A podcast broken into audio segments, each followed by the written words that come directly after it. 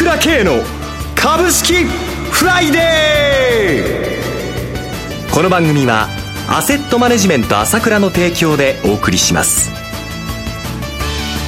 皆さんおはようございます。アシスタントの岡本留美子です。朝倉慶の株式フライデー、パーソナリティはアセットマネジメント朝倉代表取締役で経済アナリストの朝倉慶さんです。朝倉さんおはようございます。おはようございます。今朝もよろしくお願いします。よろしくお願いします。そして毎月だいさん金曜日は個別銘柄スペシャルのゲストとしまして経済評論家の山本慎さんをお迎えしてお送りします。山本さんおはようございます。おはようございます。よろしくお願いいたします。よろしくどうぞ。さて朝倉さん、山本さん、今週いっしゅうかん振り返っていかがご覧になっていますか？とにかく荒れますよね。なんでこれほど日本の株っていうのは荒れるのか、えー、本当にもう新興国の株と同じですよね。動きすぎなんですよね。しかもその直近は売買代金が少ないでしょ。だから投資家の方もね、まあ本当に気迷いというかね、うん、このまま上がっていけるのかどうかってことはやっぱりこうまあ確信が持てないっていうか、みんな迷い状態というような状態になっちゃってますよね。なんかで今みたいにその変動率が大きいと、まあ、ボラティリティが高いと実は売ってる人も儲からないんですよね。だからその直近でそのヘッジファンドのパフォーマンス出てますけど、非常にそのリーマンショック以来ぐらい悪いわけですよね。そうですね。やっぱり相場一方方向に動いた方がどっちでも儲けやすいというようなところありますよね。うん、だからもうやっぱりボラティリティは本当にその投資家にとって敵でね、うん、だからやっぱ落ち着いてくれないとやっぱり厳しいな。先週お話ししましたけど、やはり超高速取引これ影響してますよね、日本でも特に、はい、それではお知らせを挟みまして個別銘柄スペシャルをお送りします。今朝倉慶が熱い。その鋭い分析力で注目を集める経済予測のプロ、朝倉慶が代表を務めるアセットマネジメント朝倉では、日々の株式情報を無料でリアルタイム配信中。アベノミクスで上昇した株式相場、投資家はここからどう対処すべきか。迷ったら朝倉慶、キーワード朝倉慶で検索を。アセットマネジメント朝倉は証券取引、金銭有価証券の予託貸付行為は行っておりません。また情報提供する金融商品のお取引では相場変動などにより損失を生じる恐れがあります。取引説明書、契約締結前交付書面などを十分にお読みいただき、ご理解の上お取引ください。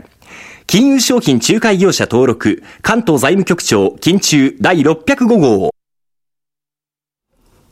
朝倉慶の株式フライデー、今朝はゲストに経済評論家の山本慎さんをお迎えしてお送りしています。では個別銘柄スペシャルお届けしてまいります。お願いします。はい。あのー、今月まあ相場荒れてますけど、はい、えー、荒れているところに持ってきてですね。はい、えー、まああとさんしゅうかん以内にね、こうみっつの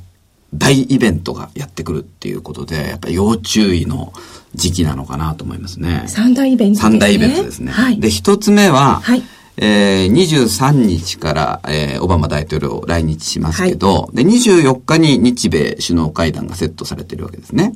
そこでその ティーピーピ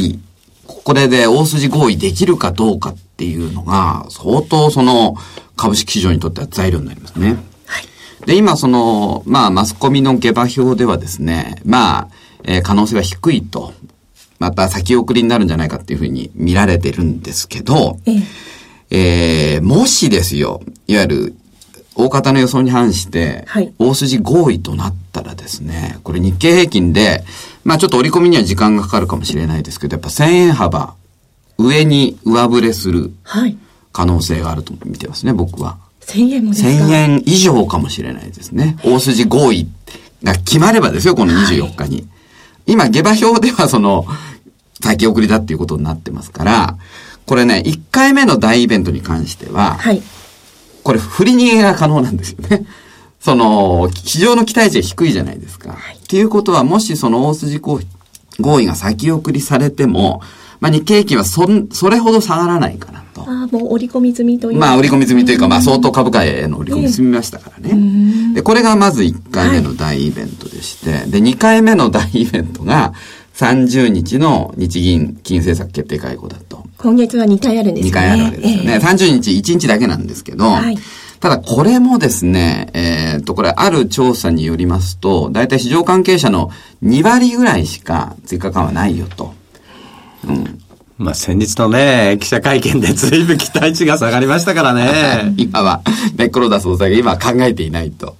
まあ、ああいう風な言い方されるとね、マーケットの失望っていうか、失望売りがものすごいかさみますから、はい、とにかくもう少しイエレンさんみたいにね、やっぱ期待を持たせる言い方をしてくれないと非常に困るなと。そうですね。あの辺役者ぶりが欲しいところだったんですね。そうですね。演技が必要ということです。そうですね。だからもうこれ株を下げようとするような発言でしたからね。うん、期待を裏切る発言でしたよね。で、こっちに関しては大体その期待値が多少低くても日銀会合のたんびにこれせんえんぐらい売られてるんですよね。うん、だからそのもうない、緩和がないだろうとみんなが思ってても、そのぐらいの下振れはもう覚悟する必要があるかなと思います。それから三つ目の大イベントですけど、これはいわゆる決算発表シーズン入りっていうことで、これは来週から始まるわけですよ。はい。で、ある意味、先にこの決算発表シーズンに入りますから、こっちの方が先に株価に影響を与える可能性はあるんですけど、ここで注意したいのは、はい、結局消費税増税によってこれ、景気が悪くなる見こ、と見通してるわけですね、企業の多くが。そうすると、例年、ね、景気がいい時でも保守的な決算見通し出す会社がですよ。これさらに悪い業績見通しを出しちゃうと、これがまた失望売りを誘う可能性があるんですよね。この辺は日本の傾向でやむを得ないところありますね。うんだからこれやっぱり社長がサラリーメン、サラリーマン経営者が多いもんですから、はい、どうしてもね弱気っていうかね保守的な予想を業績予想になりやすいんですよね。だからここにいわゆる大体みんな増益になると思って買ってるわけですからね。これ減益予想出ちゃうとやっぱり厳しいなと思いますね。はい、では一旦お知らせを挟みます。株式投資に答えがある。株高だからといって必ず設けられる保証はない。だからこそプロの情報が欲しい。そんな時に朝倉慶。経済予測のプロ朝倉慶の情報はアセットマネジメント朝倉のウェブサイトで日々無料でリアルタイム配信中。迷ったら朝倉慶。キーワード朝倉慶で検索を。アセットマネジメント朝倉は証券取引、金銭有価証券の予託貸付行為は行っておりません。また情報提供する金融商品のお取引では相場変動などにより損失を生じる恐れがあります。取引説明書、契約締結前交付書面などを十分にお読みいただきご理解の上お取引ください。金融商品仲介業者登録関東財務局長金中第ろっぴゃくご号。朝倉慶の株式フライデー、今朝は個別銘柄スペシャルをお送りしています。えー、まあ先ほどの続きですけどね、はい、いわゆるもう三大イベント控えてますから、はい、基本的にはやっぱり慎重に行動すべきなんですが、えー、もしそのやっぱりこの ティーピーピー 大筋合意あった場合はですね、このマーケットの、えー、心理状態が相当好転しますからね、はい、この後半の日銀会合でもこれ仮に空振りがあったとしても ティーピーピー のお筋振りがあればそんなにマイナスの影響は出ないでしょうと、はい、それから決算発表についてもこれも保守的な見通し出るっていうのは大体分かってますんでね、やっぱりこの ティーピーピー の大筋合意があれば他のふたつのイベントは打ち消される、ある程度打ち消される可能性はちょっと高いと思いますけどね、はい、で個別ですけどまあそういうその三大イベント控えてますんで、やっぱり慎重に行きたいということで、まずその配当利回りの高いキヤノンですね。はい。証券コードななななごいちキヤノン、昨日の終値はさんぜんにひゃくじゅうはちえんでした。これあの、年間配当ひゃくさんじゅうえんありますから、だいたい配当利回り よんパーセント 前後の計算なんですけど、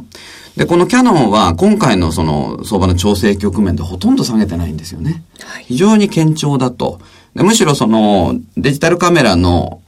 いわゆる下振れを相当株価は先に織り込みましたから、これに関してはちょっとその底堅いんで、まあ配当狙いでニーサなんかでね、武田でちょっとババ掴んじゃったっていうふうに思ってる人がいますんで、ちょっとキヤノンはニーサでも人気になっていくんじゃないかなと僕は思います。はい。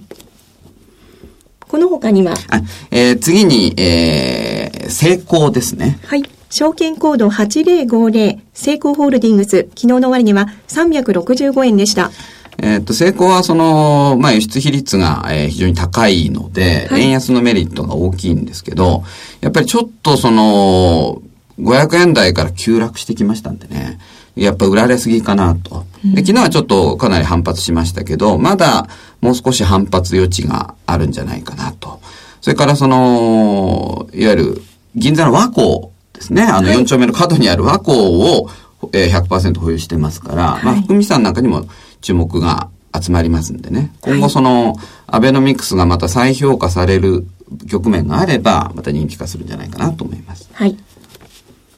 で、次は日輪ですね。これはあの、ゴムホースの大手でして、えー、バイク用のゴムホースでは非常に高いシェアを持っていると。で、特にバイク用のブレーキ用ではですね、えー、世界シェア独占に近いような状態ですから、はい、これで海外売上ももう、えー、さんぶんのにぐらいあるんでね、非常に、えー、円安の恩恵が大きいと思います。えー、証券コードごいちはちよん日輪、昨日の終値はせんにひゃくななえんでした。はい、それから次にちょっと、えー、このウクライナ情勢の悪化でですね、はい、今資源株、まあ、資源価格が徐々にこう値上がりしてきてますよね。はい。で、資源株に注目したいということで、えー、住友金属鉱山。はい。ごーなないちさん住友山は昨日の終値せんよんひゃくろくじゅうろくえんでした。あの、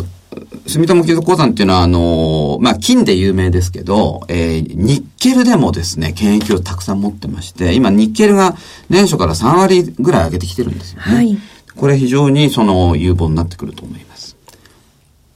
で、次に、えー、丸紅、えー、それから伊藤忠ですね。はい。商社株ですね。はい。証券コードはちぜろぜろに、丸紅、昨日の終値はろっぴゃくはちじゅうななえん、はちぜろぜろいち、伊藤忠商事、昨日の終値はせんひゃくごじゅうはちえんでした。で、商社っていうのはその ピーアール も低いし、それから配当利回りももう大体これ さんパーセント 以上ありますので、非常にその、まあ、ディフェンシブではありますけど、やはりこの地政学的リスクが、そう簡単には止まらないですからね、このウクライナ情勢の危機っていうのは。やっぱりだんだん注目されていくんじゃない。見直し買いですよね。集める可能性があるかなと思います。はい。で、最後に、東方亜鉛ですね。はい。証券コードごーななぜろなな東方亜鉛。昨日の終値はさんびゃくさんじゅうにえんでした。はい。えー、これもやっぱり、えー、資源の小型株、中小型株ということでちょっと面白いかなと見てます。はい。さて、番組もそろそろおしまいの時間となってまいりました。今日の注目銘柄もう一度お伝えしますと、ななななごいちキャノン、はちぜろごぜろセイコーホールディングス、ごいちはちよん日輪、ごーなないちさん住友山、はちぜろぜろに丸紅、はちぜろぜろいち伊藤忠商事、ごーななぜろなな東方亜鉛でした。今朝はゲストに経済評論家の山本慎さん、パーソナリティはアセットマネジメント朝倉代表取締役で経済アナリストの朝倉圭さんでした。お二方ともどうもありがとうございました。私、朝倉慶が代表を務めます、アセットマネジメント朝倉では、エスビーアイ 証券、楽天証券への口座開設業務を行っています。私どものホームページから、両証券会社の口座を開いていただきますと、週にかい無料で、銘柄情報をお届けするサービスもありますので、ぜひご利用ください。それでは今日は週末金曜日、頑張っていきましょう！この番組は、アセットマネジメント朝倉の提供でお送りしました。最終的な投資判断は皆様ご自身でなさってください。